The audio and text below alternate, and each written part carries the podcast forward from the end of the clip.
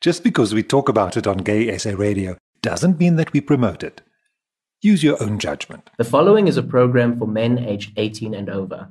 This program contains adult content aimed at men who have sex with men. Listener discretion is strongly advised.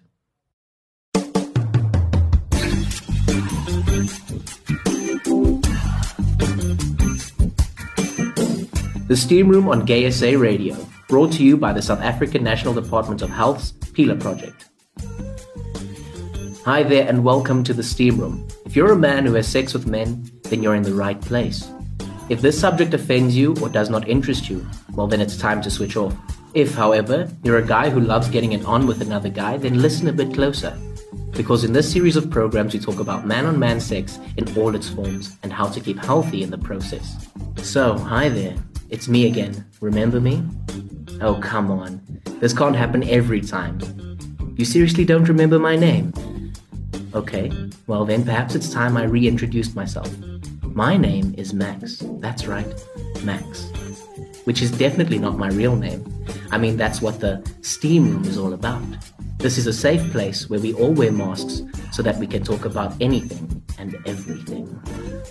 And tonight, well, tonight we'll need to keep our masks on nice and tight because for the next three hours we'll be covering the subject of, drum roll please, sex clubs. Yep, you heard right.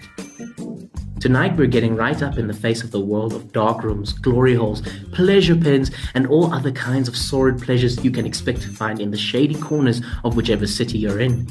The spaces where men let loose, get naked, and get down to their kinkiest pleasures. People have absolute raunchy, hot, steamy, pornographic, raw sex. That's Yes, there's a lot of people that, that prefer actually to go such a place because nowadays you take somebody home, and I'm not saying everyone is doing that, but the next morning you wake up and your jewelry is gone. simple mathematics. The more people you have sex with, particularly the more people you have unprotected sex with, the higher the the risk. Jeez, just listening to that got me in the mood. I hope you're ready to get steamy with me and join us here on the Steam Room tonight as we turn the heat up and really get things going. Are you ready? I know I am. So here we go. We spoke to some guys to find out what they really thought about this whole area. There are clubs where men have sex with men. Have you heard of these and what do you think of them? Um, yeah, I have heard um, that at clubs like like like online, all types of fetishes that you want. And Yeah, I've read about it in the like gay publications and stuff like. that. if people want to partake in sex, they must do it like as the way in which they want to partake in it. Um, so if uh, sex clubs are a thing, then like do the damn thing, right? Yes, I have heard of them. Uh, I have no particular judgment towards them. Um, I think if men do want to do that, then let them do that. I've heard of them. Oh. Yes, I've heard of it, and as my friends also know, I'm a kinky bastard, so I've never been to one of them, but I would like to go. I have frequently frequented them on a very, very regular basis. What exactly do you think happens in these clubs? Oh, they, they cater for all different types of fantasies, dear. Um, you know, I would I would imagine that uh, consenting individuals gather together in clubs and you know explore some fantasies and desires that they have.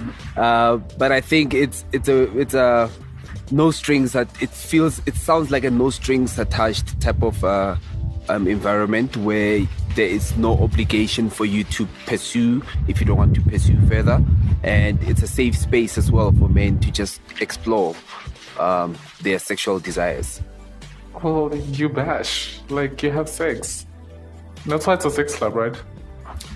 Um, exactly what it says. They have sex, they walk around naked, somewhere in the bathroom or somewhere here in front of each other, give a blowjob or go anal or whatever.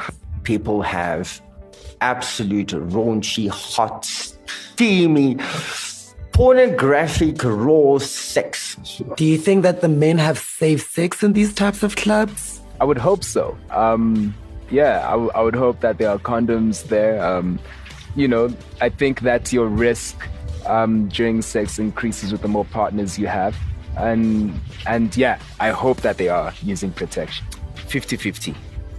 I think I think if, if I had to go back to the conversation I had yesterday, I think some of them it depends on the financial status and um, if some of them are willing to pay and if you're willing to pay a larger amount then you uh, entitled Mm-hmm. to say i don't want it with or, or without um, protection Well, you know, what, I think some, you know, some just don't and some just do it. No, not at all. Because at that time, the emotions and the um, hormones are so high, you don't think of any protection or you just want to pump and go.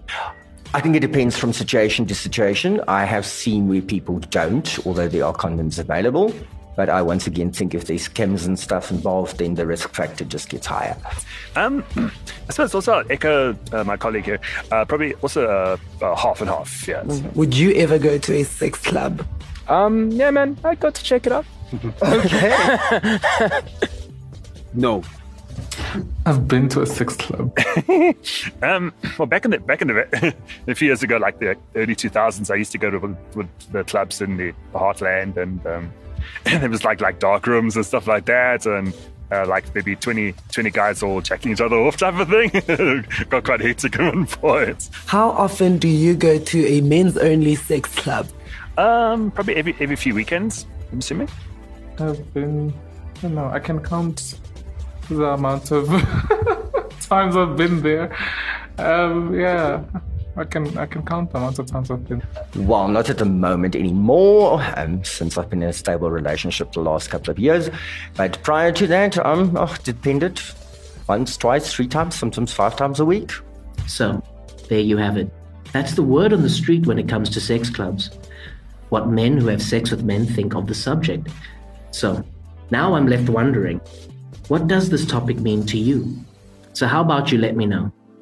Drop me a message on social media with your opinions. Search at GaySA Radio on Twitter, Facebook, Instagram, or LinkedIn, and get in touch with us using hashtag SteamRoom. This is Gay SA Radio, where you are family. My name is Max, and you're listening to The Steam Room. We're undercover as we slip into the world of sex clubs to give you the insider info. So, you may already have your interest piqued by our topic tonight. But if there are any more of you out there who feel you need a little more clarity on the subject, we're pleased to say tonight we're joined by someone who knows more to talk to us about the world of the sex clubber. I'm Hendrik. This is Gay SA Radio, where you are family. And I'm sitting here talking to Dani. Dani Haman, thanks very much for joining me, Dani. A few questions around sex clubs. So the first question is why do you think men have a need to go to a sex club? You know, I found that um, it's not the need of going to sex clubs. It's actually a situation that was created due to the situation in this country. People used to go to open places such as uh, parks and, and public toilets and things, which became very dangerous.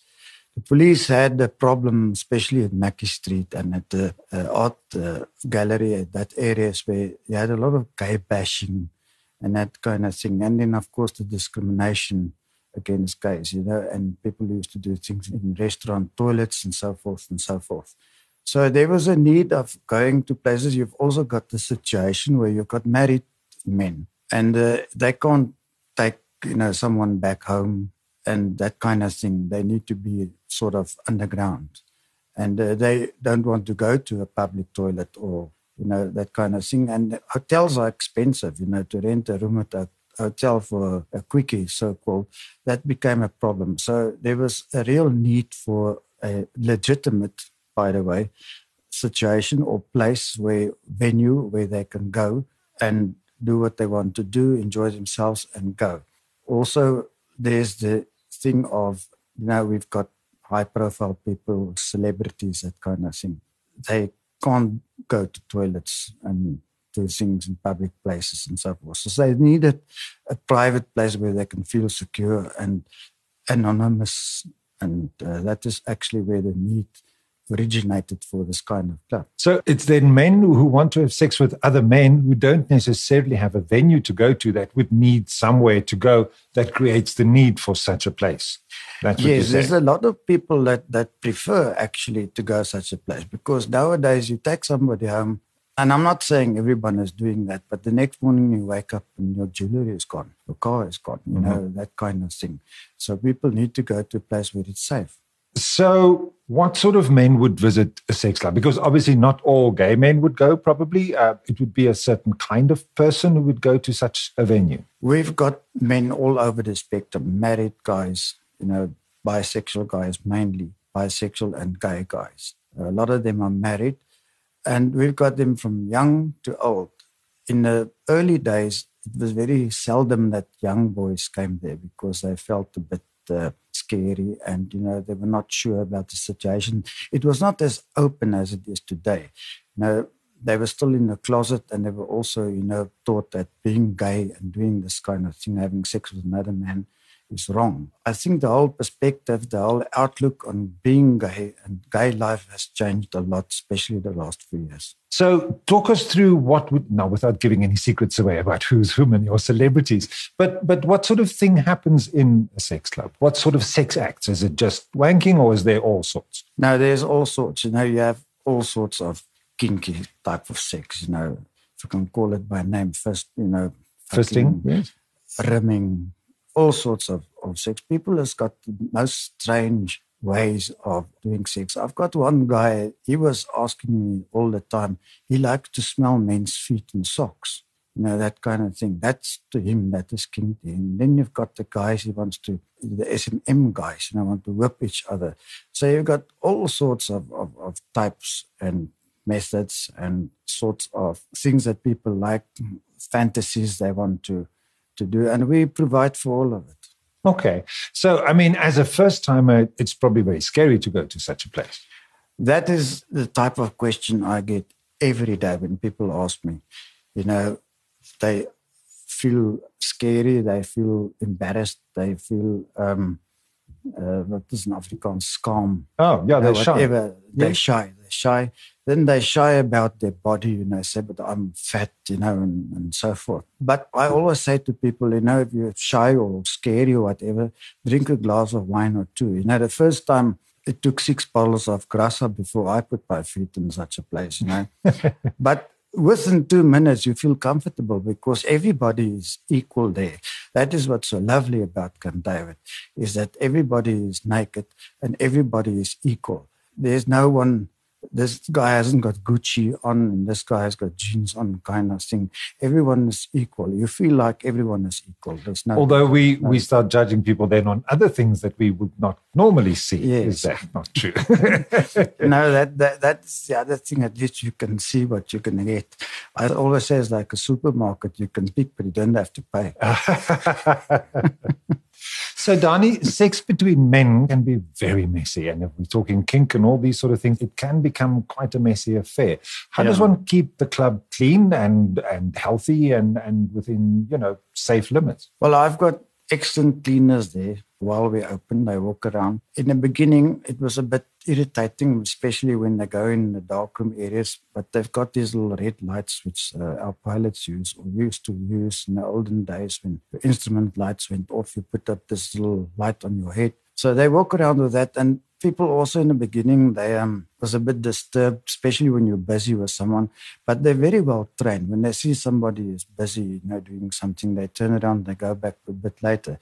But they keep it clean and they spray disinfectant the whole time. And then, of course, every morning, every single morning, I've got a whole cleaning group that comes in and they clean that place. They overturn the mattresses, they spray disinfectant, everything. They sort of sterilize the entire premises. What are some of the health risks that are associated with going to a sex club, especially on a regular basis, and maybe you're barebacking and those sort of things?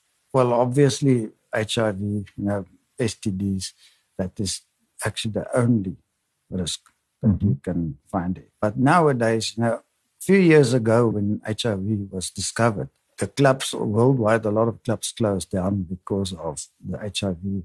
But with the retrovirals we have nowadays, the medicine we have nowadays, I find that people is not that worried anymore about barebacking, that kind of thing. Especially with the new programs we've got, the PrEP programs and that kind of thing. It doesn't really bother them. So you're mentioning the PrEP. You obviously work very closely with Out Wellbeing in Pretoria, who um, does uh, PrEP and uh, health for men, and, and specifically men who have sex with men. How does that program work? Yes. Look, what they give them, there's a few years ago, there was a medicine that came onto the market called Truvada. I think awarded uh, about five, six years ago as the medicine of the century because it seals the virus. The virus could not mutate.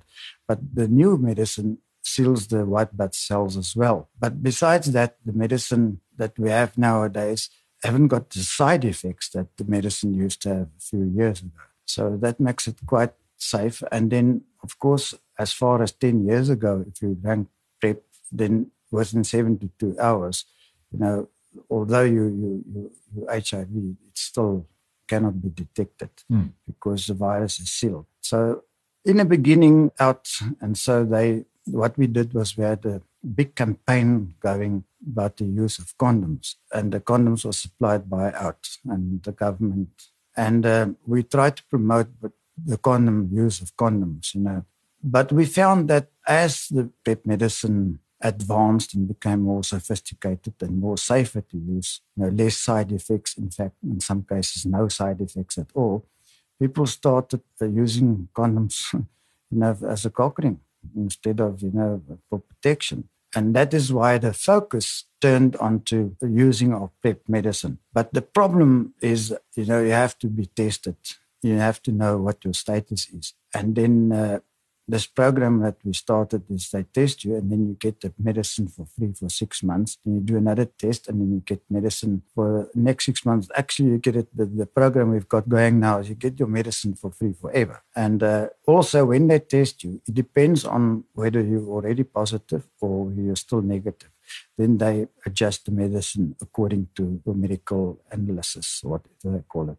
So you've got this program now where people who test it out and get their PrEP there then get free entry into uh, Camp David. That's also in order to encourage people to do a test. We arrange with them that when they have a test, get a free entry to Camp David every time they do a test. Fantastic. Donnie here from Camp David, uh, speaking to us on Gay SA Radio, where you are family. Thank you for joining us in the studio here on the Steam Room tonight. It's greatly appreciated. You're listening to the Steam Room on Gay SA Radio, where you are family. The Steam Room presents Drawing the Line.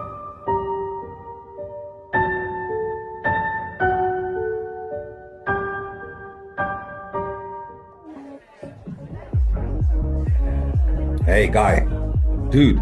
Hey, you gonna order anything? I told you. Waiting for a friend. And I told you that if you're not going to drink, then you're going to have to wait somewhere else. It's a Friday night. There's no place for fucking floaters at the bar. Really, dude? Whatever. Bring me Heineken. Coming up then. Douchebag.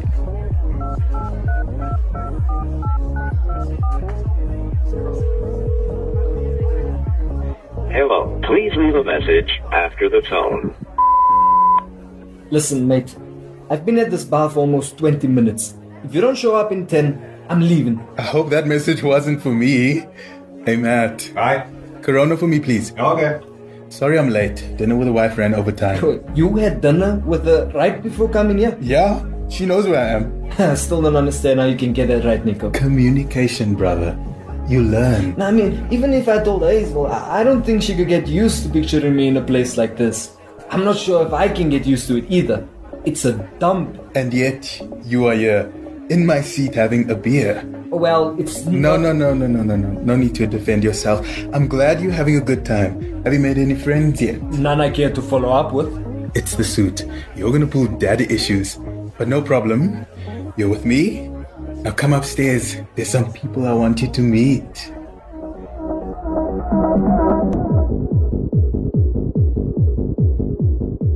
So, this is the famous Brett. One and the same. Brett, meet Peter and Sean. Uh, hi. Hi there. Is this your first time? How can you tell? You reek of it. No need to look so uncomfortable, man. Everyone upstairs is in for the joke. I'm not married anymore, but, well, these two are. I didn't even know this place existed till a few weeks ago. That's by design. Have a seat. Okay. So, how did you guys all meet? I met Sean here. Peter and I did business together a while back on Echo account. He works for them. Yeah, businessman by day, something else altogether at night. Brett, are you having a good time so far? Well, it's only been about 30 minutes. Mm, but it's okay. Not my usual scene. I'm used to. Being a family man, huh? well, some of us are. But this is where we let loose. Nico, have you shown him around? No, I'm not sure he's ready yet. Ready for? No bother. Uh, we'll just have Sean to show you some ropes then. Tell me, Brett, what did you come here looking for tonight? I just came to check it out, really. Oh, come on. You can do better than that. Have you fucked a guy? Jeez, man. Just answer the question, Brett.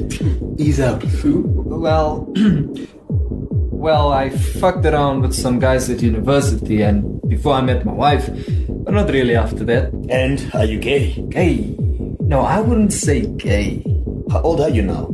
34. Oh, good age. On some night in this place, you'll be considered young meat. I see some young meat considering you right now. Thanks for the compliment. No, But no, was- no, not you. Brett, if you're wanting to test the waters, I'm sure the guy in the white shirt over there wouldn't mind showing you around. Uh, not my type. And anyway, I'm not sure if I want to try this thing. Before you make any sweeping declarations, let me show you around. There is a whole lot more to see. Uh, what's your name again? Sean.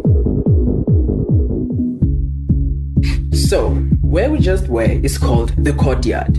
It separates the men from the babies. And up these stairs right here is where the fun happens. What's up there? Whatever you want. Your dark rooms, your glory holes, your playrooms, and all that. I've only ever seen that stuff in porn. Hmm, you don't need to think in theory here. Just grab hold and let it happen. You like that? Let go of my dick, man. You're a big boy. Let, let go, man. Oh, you're not attracted to me. Your cock is telling you a different story. I mean, it's growing. Sean. Come. Let me take you upstairs. Dude, I don't think I.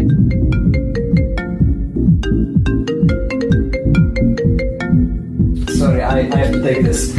I'll meet you back up with Nico. As you wish. Baby. Everything okay? Yeah, I'm okay. I was just going to check when you're coming home. I'll be home soon. Um, the contract is just taking a bit longer than I expected. What's that music? It's it's just um the building next door is having a rooftop thing tonight. The music's been driving me crazy. Oh, okay, I see. Well, hurry back as soon as you can. I have some news. You do? Yeah, but I'd rather not tell you over the phone. What is it? Wait, just come straight home when you're done, okay? Is Oliver okay? Yes, yes, don't worry. I put it to bed a while ago. Just come home. I'll be back soon, my love. Sit tight. Okay, I'll see you soon. Love you. Love you too. Bye.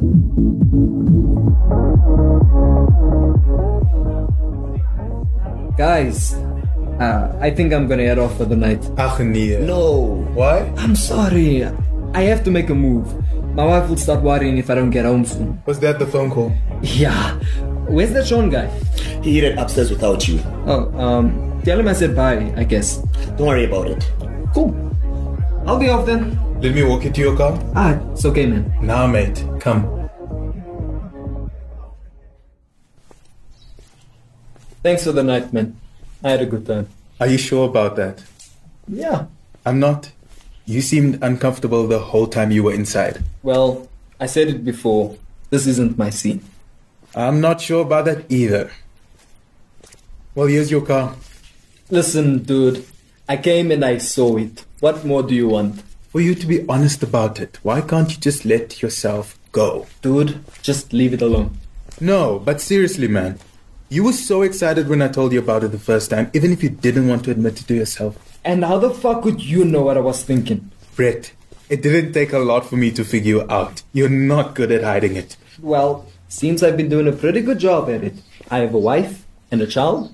Yeah, man, so do I. That doesn't change who you are. I am who I say I am. No, you are what you are. The first day I stepped into the office, I saw where your eyes Oh went God. straight for me. In a way that straight guys don't look at each other. Listen, bro. I'm not gay. You don't have to be to be into me, but you are into me. Nico, You are. Don't get so close Is to me. that man. why you wouldn't go upstairs with him? Nico, not now. Or why I keep catching you looking at me? What the fuck, man? It's just a kiss. I have a fucking wife. And yet, here you are, Brett. With a guy outside a seedy club when you could be at home with her. Well, that's where I'm going to now. You'll be back, dude. You can't deny yourself. Fuck you, man. Fuck you.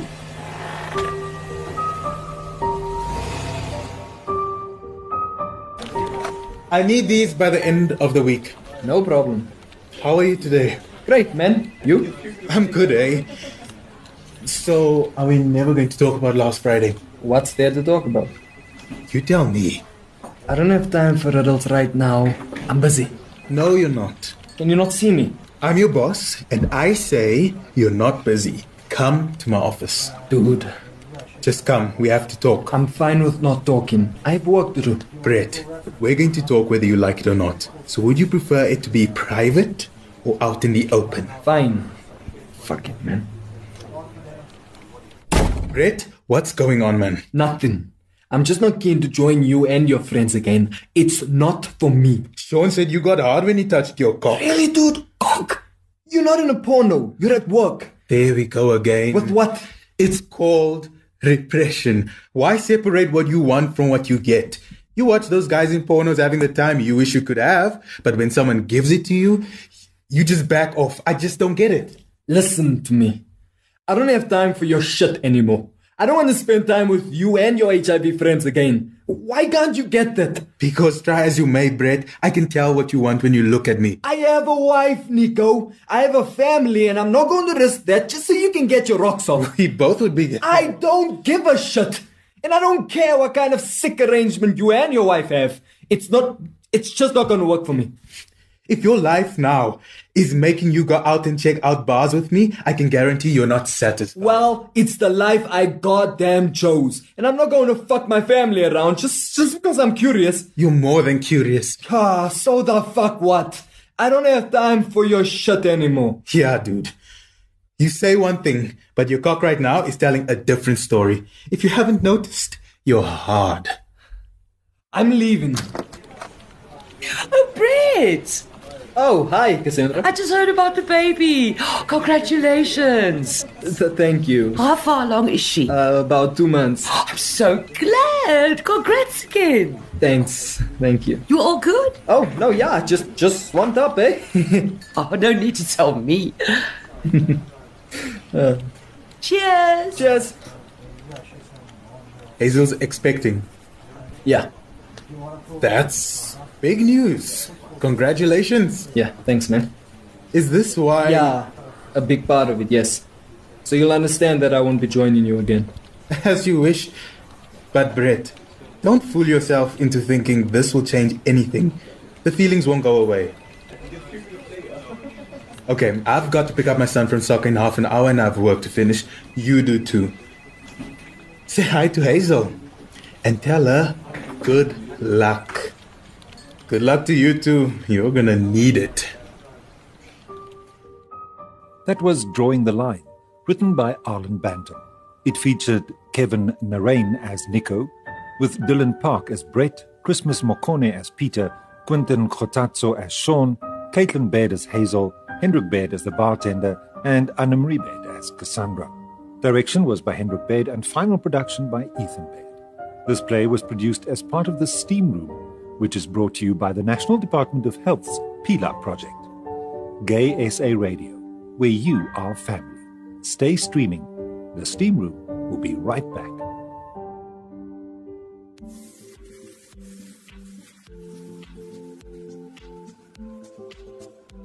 My name is Max, and you're listening to the Steam Room here on Gay SA Radio, where you are family. The Steam Room is brought to you by the South African National Department of Health's PILA project.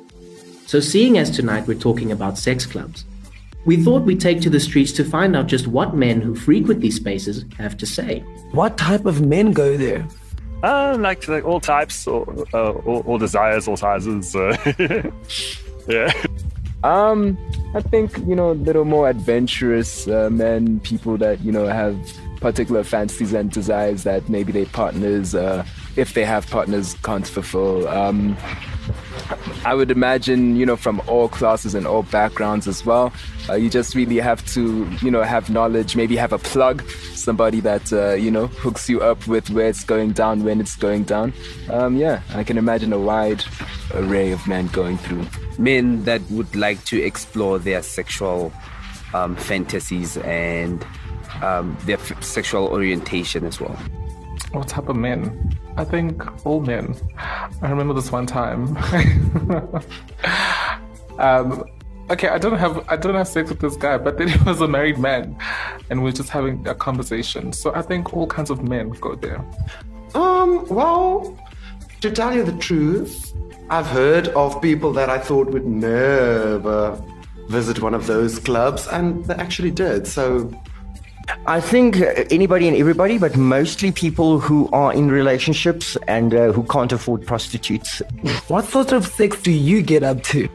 Um, uh, it's, uh, di- uh, yeah, it's different types. Uh, I like to play with like probably, probably like body fluids or like uh, like maybe some uh, BDSM or something like that. Um, you know, that's the sex. Um, I don't know. So I'm I'm polyamorous. Um, polyamorous pansexual. So so you know it can range from from single uh, one-on-one encounters to you know multiple like threesomes and orgy encounters, and you know usually it doesn't go more than like six. Oh, normal sex. If it's normal. what sort of sex do I get up to?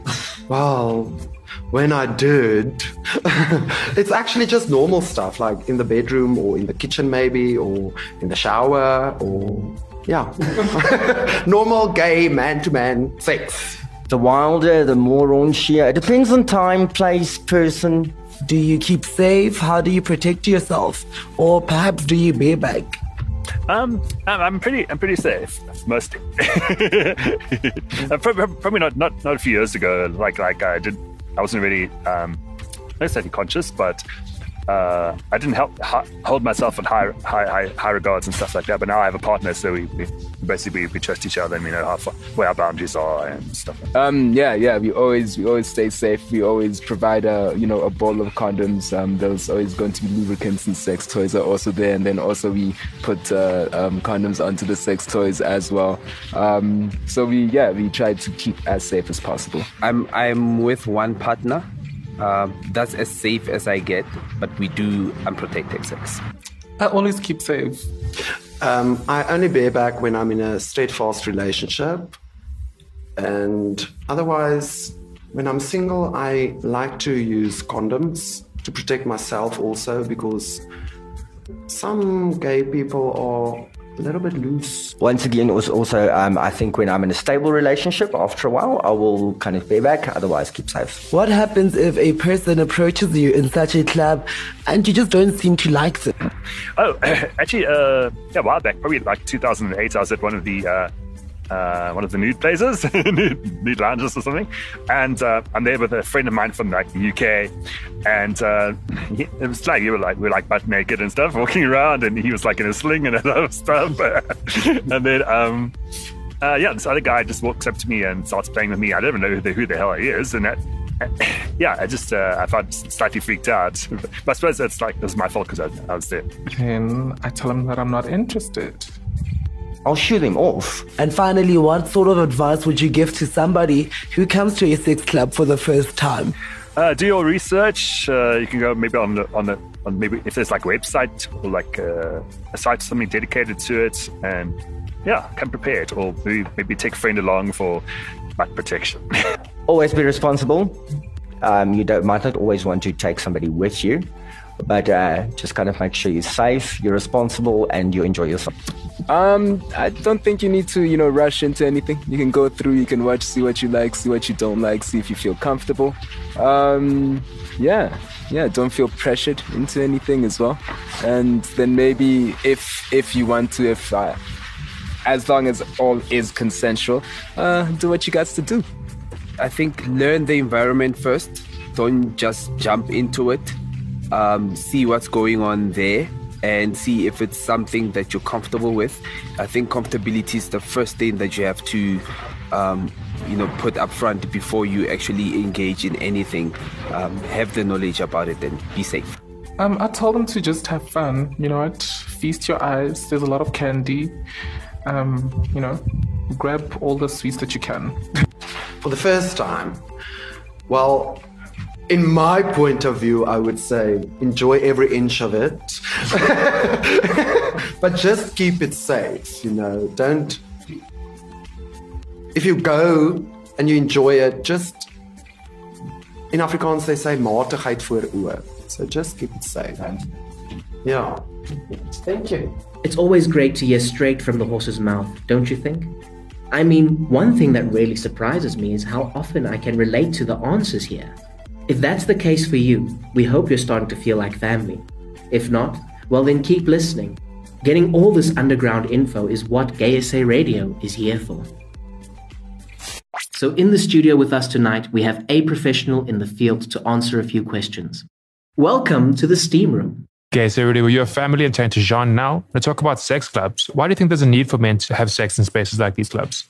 So again, if I can give a historic perspective, I, I, do think it emerges from the fact that so much of um, same sex sexuality was hidden, was taboo, and happened in, in secret and the way that sex was organized in the gay community then would have those roots. And of course, sex clubs and the propensity to use them is something that has grown from a gay subculture and it's become part of a, a mainstream or alternative uh, or a kink culture as well. So definitely it's not men who have sex with men only that, that would use sex clubs nowadays. And historically, it would have had this thing that, that indeed it was uh, done under the radar and in secret. Nowadays, it's done as a, uh, as a commercialization and a way where people could uh, find what they're looking for in spaces that are organized in accordance. So, of course, if you think of a consumerism, that would make perfect sense that it makes it easy because you know who you're going to meet, that it's like minded people, and it's done in a context that's, that's geared for it. So, what kind of men visit these, specifically the gay sex clubs? Not that I've read anything related for a long time, but if I sort of tap into what I understand and know of the context, I think it could be a very wide variety of clientele. And it could be from someone who comes from a rural context uh, where there's no gay organized life whatsoever, where potentially they in a heterosexual relationship or marriage and they know of these spaces and that they're organized to accommodate to allow for, for, for gay sex or sex men with sex with men and uh, that people travel for that purpose. So it's from that side of the, the spectrum to people who indeed are very liberated sexually, who do not necessarily want to be in a relationship, are not necessarily in a relationship, and uh, they know that it's sex on demand that they can get. Then, then of course, the people in the middle of that that you'll find there as well. So, are there any health risks associated with these kinds of venues? Without wanting to generalize, because I know of sex clubs internationally that are particularly geared towards promoting health and uh, where a lot of the, the health services are done in combination or with the support of LGBTI health organizations who would bring the lube, the condoms, who have those spaces to encourage people to test for sexually transmitted infections, who, for that matter, would have posters or other signage uh, to encourage safer sex. So, indeed, uh, a sex club can be a space where health promotion can happen and happen very well. But of course, there are many sex clubs where the owners, the management, or the clientele would not be interested and would see that as a turnoff, and where that does not happen. So I do think you find both hmm. sides. But of course, a sex club has all of the risks that are associated with where people are there to have sex. Some people would be inclined to have safer sex. Uh, some people would see it as the other person's responsibility to initiate the safer sex and won't take that responsibility on themselves. And of course, it all has to do not only with the context and the norms that are enhanced in that context, but also the individuals who are part of that sexual encounter. But how does somebody prevent STIs and HIV when they're in these kinds of clubs? So one would hope that management and the owners work together, collaborate with health organizations, and that they allow access of health organizations to support that kind of a culture. One would similarly hope that there are health messages that are posted or encouragement of that kind that would happen. But look, in the end, whether one talks about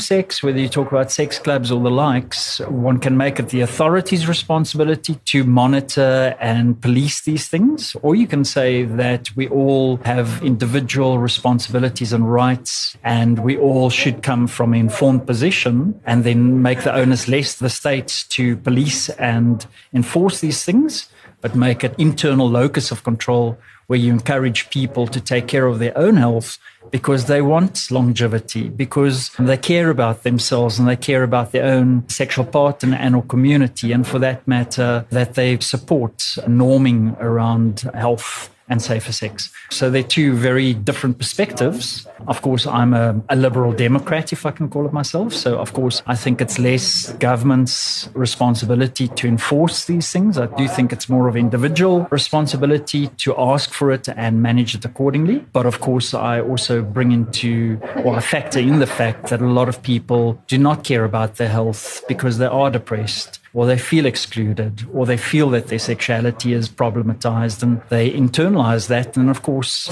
in contexts like that, one would hope that health services are available and that people use the opportunities to reflect on their own practices and their own identity and their own longevity and manage their lives in accordance with health and health promotion. Final question is Do you think these clubs are good or bad for mental health? I wouldn't want to make a value judgment mm-hmm. around it in the sense that, for all the reasons I've already mentioned, I think a sex club has all of the possibilities to emphasize health and well-being and that would include mental health i think sex clubs can perpetuate a context of secrecy and hiddenness and things that happen in the dark uh, and stay in the dark and for that matter feed on people's not feeling good about themselves so if it's fueled by people feeling guilty about what they do and not taking the necessary precautions and where they feel out of control with what they do, I think it can be very bad for your mental health. Thank you so much, Jean. Now, telling to us about sex clubs. That was inside info on how to keep yourself safe and anxiety free.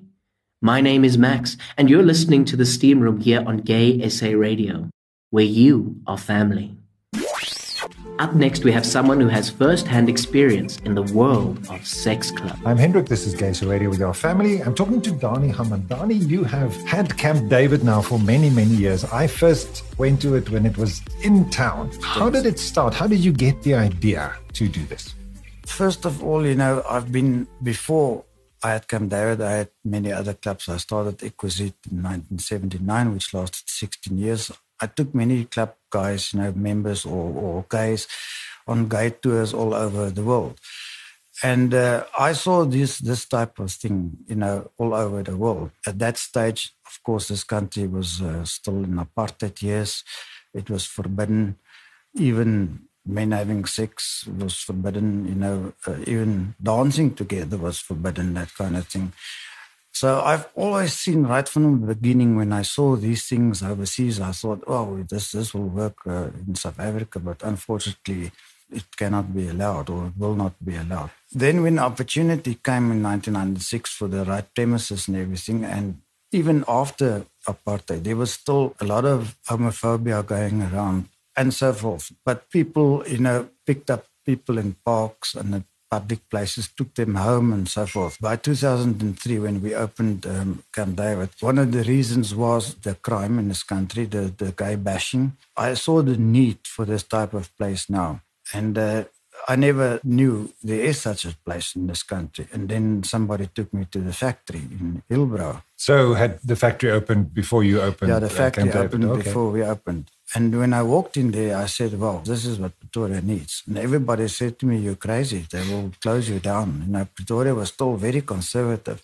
And indeed, they did try. You know, uh, I had a lot of problems with the police and with the churches and a lot of people. But uh, the need was there. And whenever there's a need for something, it will work. So the first venue that you were at, how was that different to to where uh, Camp David has been now for the past few years? The reason was the location. That location was a good location. Then the central business district was still, you know, it was near Sunnyside, it was near Arcadia, etc., etc. The east wasn't so advanced as it is today. There wasn't all this new areas here, suburbs and things. But the central business district also become very dangerous at night, kind of thing. Everybody moved to the east. And that premises at that stage, because I had a club there before, the entertainment licenses, the, the premises was zoned for entertainment, etc. So that is why I chose that that premises. And then we moved uh, to the east. I was offered the premises where David is today, and that premises was already zoned for entertainment, you know, and, and a bar area. All I needed to do was get the liquor license. So if you had to describe Camp David to somebody who's never been and have no clue what we're talking about, how would you describe it? A heaven for guys. Is it only for gays?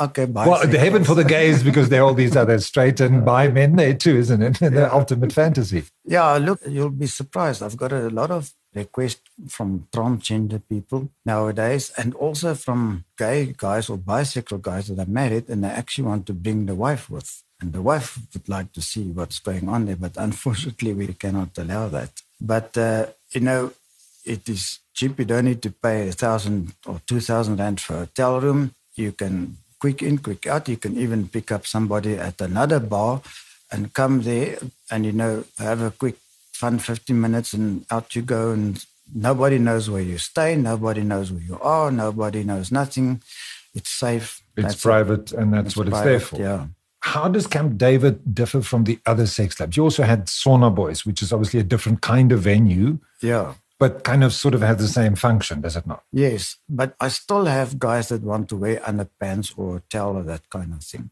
But you can't butter your bread on both sides. One person starts wearing a towel or underpants, then the others is going to feel uncomfortable. Hmm. Also, there's a need for like a sauna. People like to fiddle in a steam room and in a jacuzzi and that kind of thing. You've just got that type of person that prefer that kind of environment. And, and strange enough, people think, you know, jacuzzis and steam rooms and so is cleaner environment than Camp David, but they make a mistake because uh, they've got no idea what people do in those jacuzzis, you know, and even in, in, in, in the steam rooms. And of course, having all the steam and this hotness, Yeah. um, ideal yeah, ground for sauna and so forth. yeah, people love. I mean, I've seen when I go on on these passenger ships. You know, it's it's quite amazing if you see what happens up there in the steam room or in the sauna up there. You know, it's quite common. Five o'clock, six o'clock in the afternoon, you go in those saunas and those passenger ships and in, in that men's sauna, and there's actually guys playing with each other there. You know,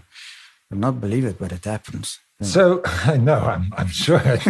if there are men together and there's a chance for them to be naked together, what are the odds that they're going to fiddle with each other? It's quite high, probably. Yeah, yeah, know, that is men being men and all that. Yeah. Dating apps have they influenced clubs like these? Dating apps has become a problem nowadays because the picture you see on those dating apps, most cases, not the person you're actually busy dating with. Or uh, it's a picture from 10 years ago. Yeah, or pictures, yes. That's, it, yeah. That's the one thing. The other thing is there's a lot of crime involved as well with these dating things. It's dangerous, you know, to meet up with somebody somewhere where you don't know what can happen. You know, you can meet up, say, somewhere in a street or, you know, in a park area or whatever. And the next moment, 10 other guys jump out of the bushes onto you. And the other thing is, a lot of these dating sites, You've got a lot of people that sit on the other side and they keep you busy and then they start sending me a picture of yourself and whatever and so on. But actually what they're doing is what they call phone sex kind of thing, almost a sort of phone sex. They satisfy themselves and once they've seen your photos and whatever, then the next moment they cut you off.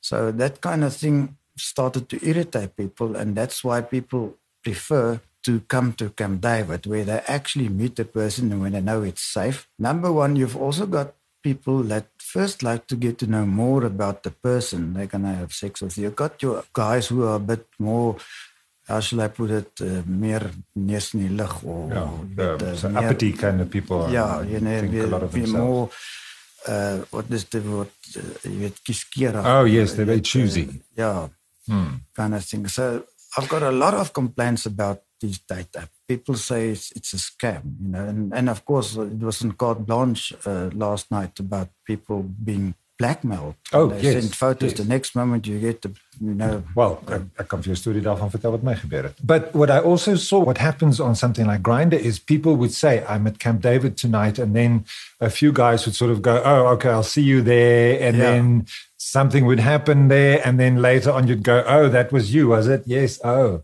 So Yeah. it might be working in the other way for you as well actually. To your favor. It, it does, but I get a lot of complaints about Grindr specifically. Mm. You know, people say it's, it's it's a scam, and then also what what they do is they use Grindr to find out from from people that's already in the club whether there's other people, and uh, you end up. You know, sitting people sitting with cell phones the whole time at the bar. First of all, it spoils the atmosphere. Number two, you don't know what that guy can do with his cell phone. He can secretly take photos of everybody else. So that is why we actually have now use our cell phones inside the club is totally forbidden. That is to protect the privacy of, of the other people there and to stop this kind of thing from, oh no, there's only two person here at the moment, or Mm. yeah, this is two the old days. And, and you've also got people that lie, you know, and they say, you know, this is beautiful boys here or whatever, tell you stories just to get you there, kind of thing. Mm. One last question, uh, Kims. It seems like a lot of people are using all sorts of drugs to enhance the sexual experience. Do you find that happens at Camp David? Of course, we try to stop that by all means in every way possible. You cannot always stop it. Even the meetings I have with the police every now and again, it's got to be controlled. But the biggest problem we have is, is people that use it outside in the car and then come inside. You can do nothing about that. But still, if we find that somebody is high or is not behaving appropriately, then we ask them to leave. We try to control that as, as, as, as strictly and as most effectively as possible. You're talking about the police. You have a good relationship with local authority, and if something were to go wrong there, uh, you would be able to quickly get somebody to come and help if there was a crisis Yes, or I've- something.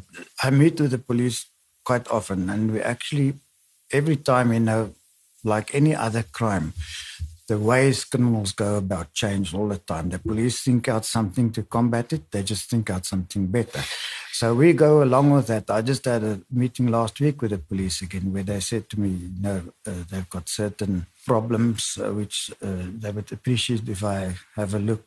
And uh, that is why we have got uh, cameras now installed uh, hidden cameras in a, in a parking area and that kind of thing, you know, to prevent what they call drop and go kind of thing. So we, we try, and then I meet with the police, you know, whenever I suspect somebody is selling drugs, then I pass the information, I get all of their registration number, you know, kind of thing, and I pass it on to the police. I work with the police since uh, oh, for very long now, quite a few years I've been working with the police. Donnie, first of all, as a newbie, first person, or the person who comes into the club for a very first time, what kind of experience do you think they have, and, and what advice would you give them? Well, some of them, they they walk in and they say, "What now? What do we do?" And we tell them, "Well, take off your clothes, leave it here." And then they want to know whether it's safe and that kind of thing, and say yes and so. on. Then they go to the bar, and I've got my barman is quite uh, well trained. You know, they explain to people what is going on, where is the dark rooms, where is what, and so forth, and uh, how it works.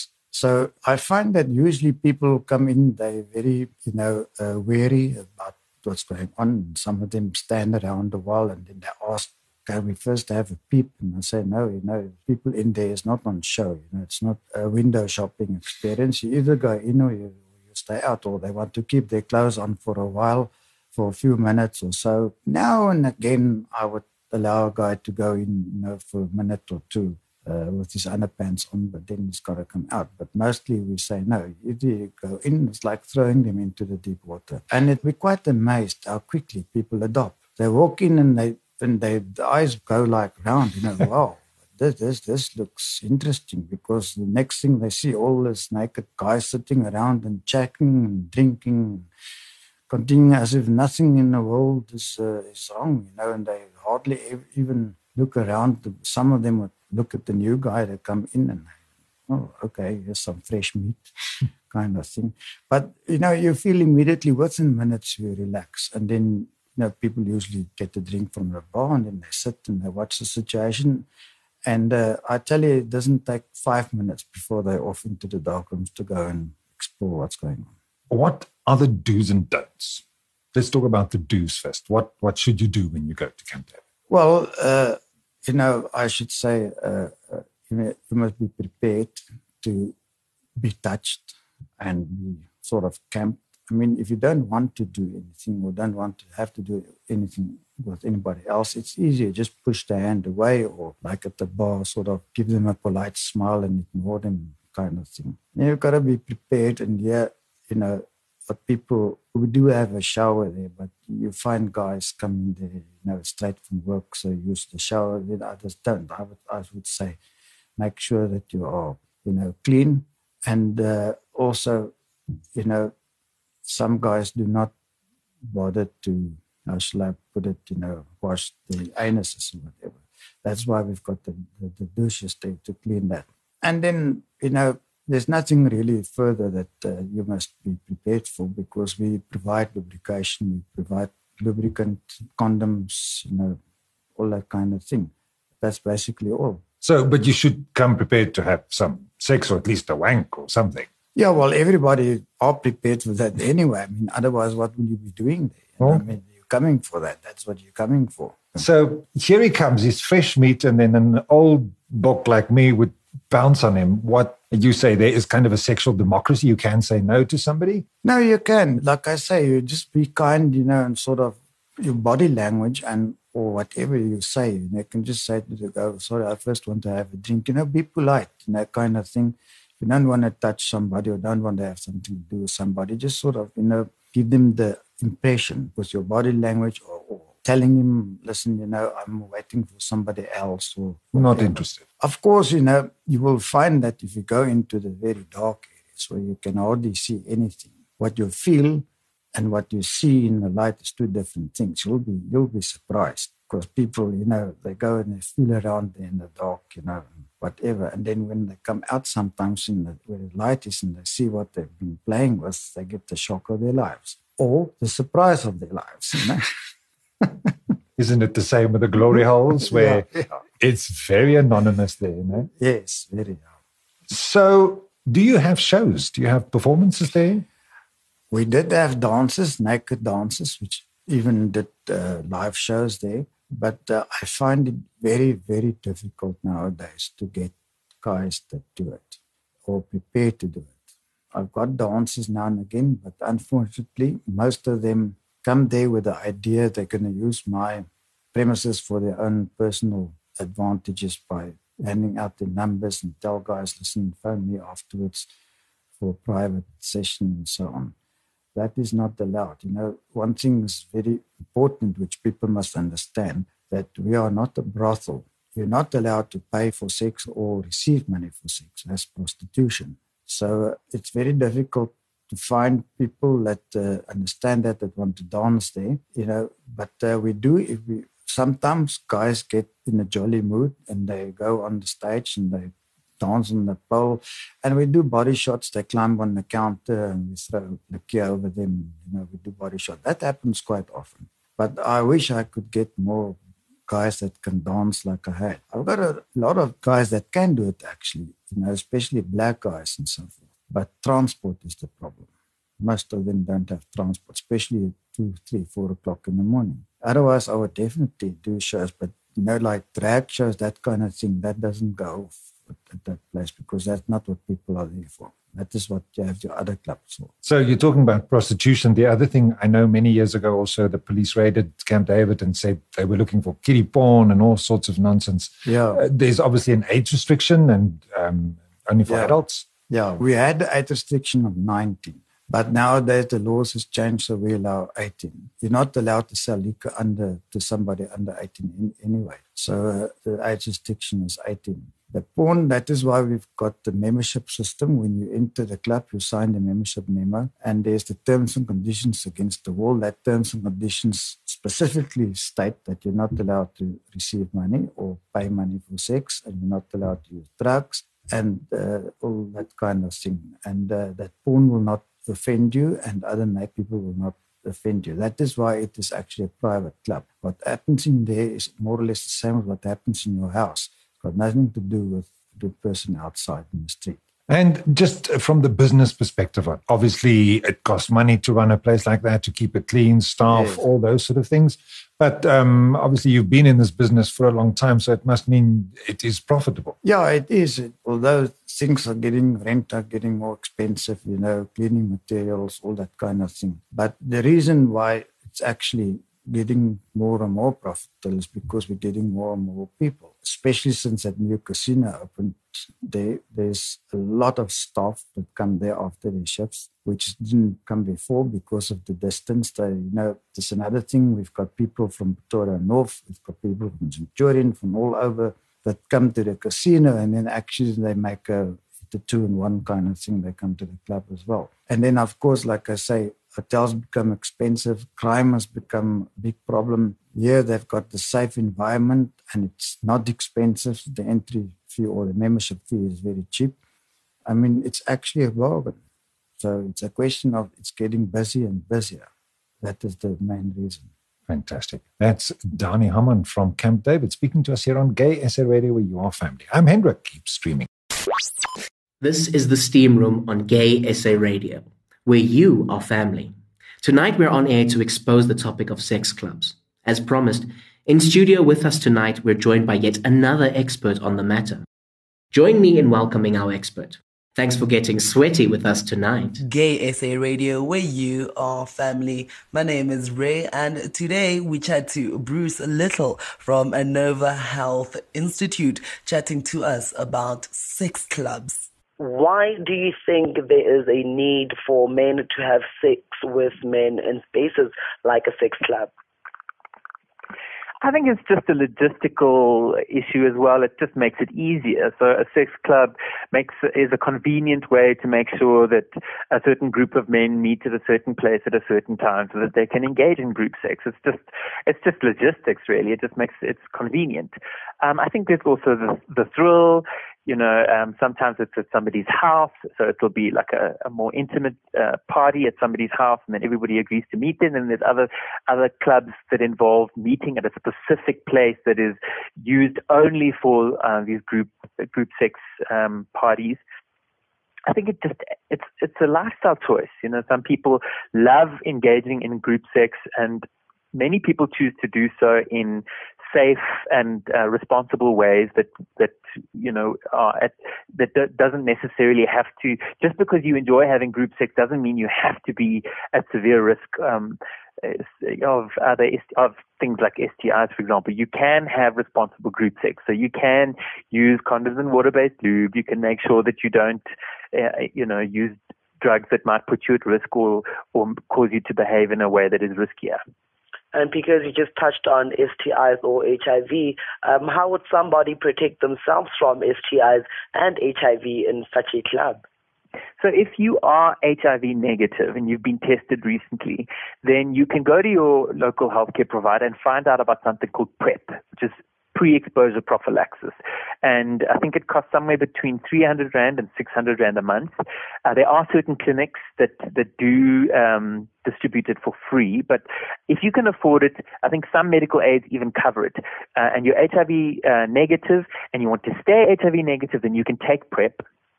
And then, as I said, the best, best protection is condoms and lube because even if you are on PrEP, um, and even if you are t- HIV positive and you are taking your ARVs relig- religiously and you're undetectable, you are still at risk of other sexually transmitted infections like syphilis, gonorrhea, uh, chlamydia. And the thing is, is that nowadays those STIs are multi-drug resistant, which me- makes them very difficult to treat. So it's not a case of like, oh, well, you know, the only STI to worry about is HIV. That's not the case anymore. Nowadays, um, because there has been an increase in promiscuity and a decrease in the use of condoms because of stigma and uh, people don't want to be judged because they want to use condoms, there, there is now a prevalence of STIs that are, are becoming more and more difficult to treat.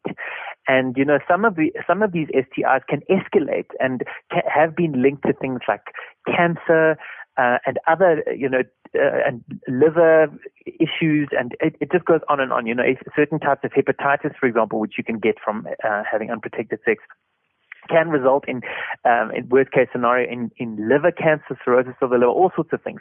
So it's not just a case of, oh, I need to watch out for HIV. There are other STIs that need to be considered. Now, uh, with all the health risks that you just mentioned, would you say, or would you rather think that it's higher uh, at these types of venues? You know, it's the case is that if it's just a, it's simple mathematics. The more people you have sex with, particularly the more people you have unprotected sex with, the higher the the risk. So if you are at a group sex party and you're having sex with two to three people, you are two to three times well, more likely to develop an STI than you are with just one person at a time. So that's the only reason why I would say that yes, there there is a higher risk of uh, of um, contracting a sexually transmitted infection. Right, and uh, what sort of men would you say visit these kinds of sex uh, club venues? Once again, every sort of man. Mm. Is likely to, and it depends on the individual. We're talking doctors, lawyers, sophisticated, intelligent, creative, fabulous, beautiful, amazing men um, engage in all sorts of different types of sex. And I think one of the things we need to watch out for as a community is judgment and stigma. And we can't judge people and say, oh, you know, it's these gay guys who are having group sex that are causing all the STIs. That's not necessarily the case. It can be one individual sleeping with other people one on one that is uh, spreading STIs because that person is asymptomatic and hasn't been treat- hasn't been tested for an STI in more than six months. So there's many different ways that we we can be irresponsible as members of our community. I don't think it's as, as simple as blaming anyone, um, and I think it's important to be open-minded about the different ways that people choose to express their sexuality. Absolutely. And do you think these clubs are good or bad for the visitors' mental health? I don't think it's as simple as that. I think it's up to the individual. So if you are uh, a happy individual and you can engage in sexual acts with with more than two to three four people at a time and you can still feel good about yourself afterwards and you can and it you know reinforces your sense of self and you have you connect on an in an intimate and meaningful way then by all means there's no reason why you shouldn't um, but once again, if you're engaging in group sex with people and afterwards you feel empty inside, you feel sad and you feel isolated, then then maybe it's not the best thing for you. Maybe then you need to find another way to express yourself sexually. It's up to the individual. There's no easy way to say this is good and this is bad. You need to decide for yourself. How does this make me feel? Now and how does this make me feel in the long term? Thank you so much, Bruce. That was Bruce Little from Anova Health Institute chatting to us about sex clubs. I go by the name of Ray, and this is Gay SA Radio, where you are family. Well, we hope you found that segment informative and helpful as a life vest to keep your head above water. Thank you again to our expert for joining us. This is the Steam Room on Gay SA Radio, where you are family. Now, after a show like tonight's one, a very important one, I might add, you might be left wondering where to finally get the help you feel you need. If that's the case, our next segment is here to help you do just that and get on the right track.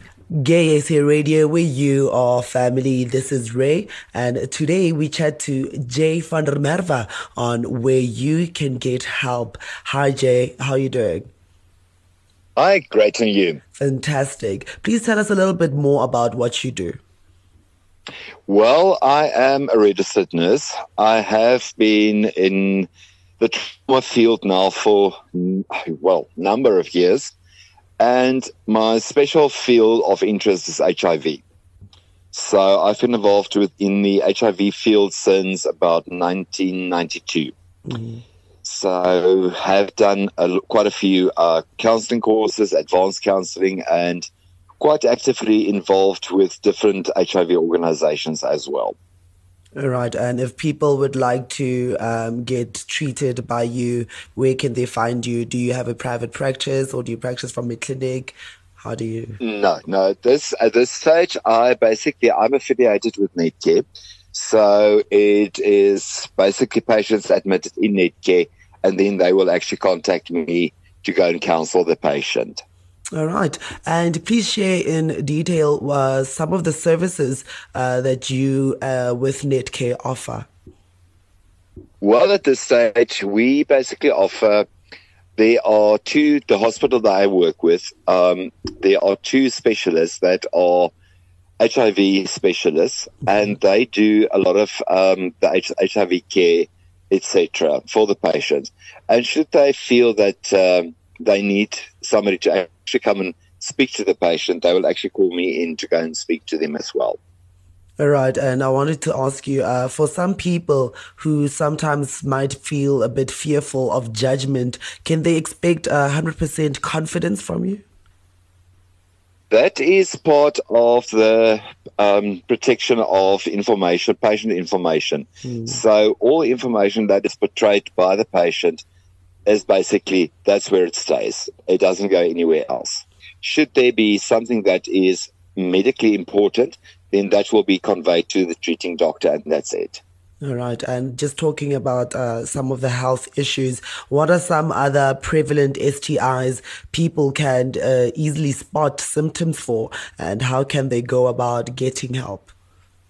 Well, at this stage, um, your there are quite a few different uh, STDs at this stage, but anything that involves itchiness of the genitals, burning sensation on urination, um, pain in the lower back, discharge, things like that, which is abnormal, then they should consult with a medical professional. Okay, and uh, how else would you advise people to take better care of themselves and to stay safe and protected? Well, at this stage, the age old thing of condomize, water based lubricants, um, and then choose your partners wisely and make sure that you know what is your partner's HIV status as well. All right, and um, are there some prevalent STIs that are um, in South Africa now that you see a rise in? Well, there is now the new thing, which is actually a bit frightening, where there's a form of gonorrhea that is actually resistant to most of the antibiotics that are usually being used. Um, so they need to be treated with the third line or the third generation of antibiotics, which is very potent stuff. And uh, that is basically our last barrier at this stage that we have. There is nothing new on the market at this stage. Well, they are busy researching, but there's nothing available as yet. Okay, and generally, if people are looking for help in terms of pro- protect, like protection and also treatment in healthcare facilities, where can they look and where can they go about finding this help? Well, what they can basically do is they can actually contact the National AIDS Helpline. Um, I've got the number for you if you're interested 0800 012 322. They will basically then guide the person to get in touch with different people that specialize or even clinics that specialize in HIV. Um, the, there's also another organization called the South African um, HIV Clinicians Board. Unfortunately, I do not have the number, but it is, they have got a website on, on, on the internet. So they can actually then go onto that site as well and see doctors that are specialized in HIV. Okay, and uh, for some urgent more matters, can people also go to public clinics around their neighborhood? That's correct. Yes. Yes. All right. A lot of the a lot of the um, public clinics will then actually refer them to bigger hospitals that actually has a HIV uh, clinic or HIV treatment center. Okay. Um, thank you so much, Jay uh, van der Merwe, for chatting to me today. Uh, this is Gay SA Radio, where you are family. I go by the name of Ray. And that was Jay van der Merwe chatting to us about where you can get help. This is the Steam Room on Gay SA Radio, brought to you by the South African National Department of Health's PILA project. My name is Max, and we're nearly at the end of our show. And that's all from us tonight here on the Steam Room on Gay SA Radio. Thanks for once again tuning in and getting up close and personal with me, Max, as we enjoyed yet another great night of open and honest talk.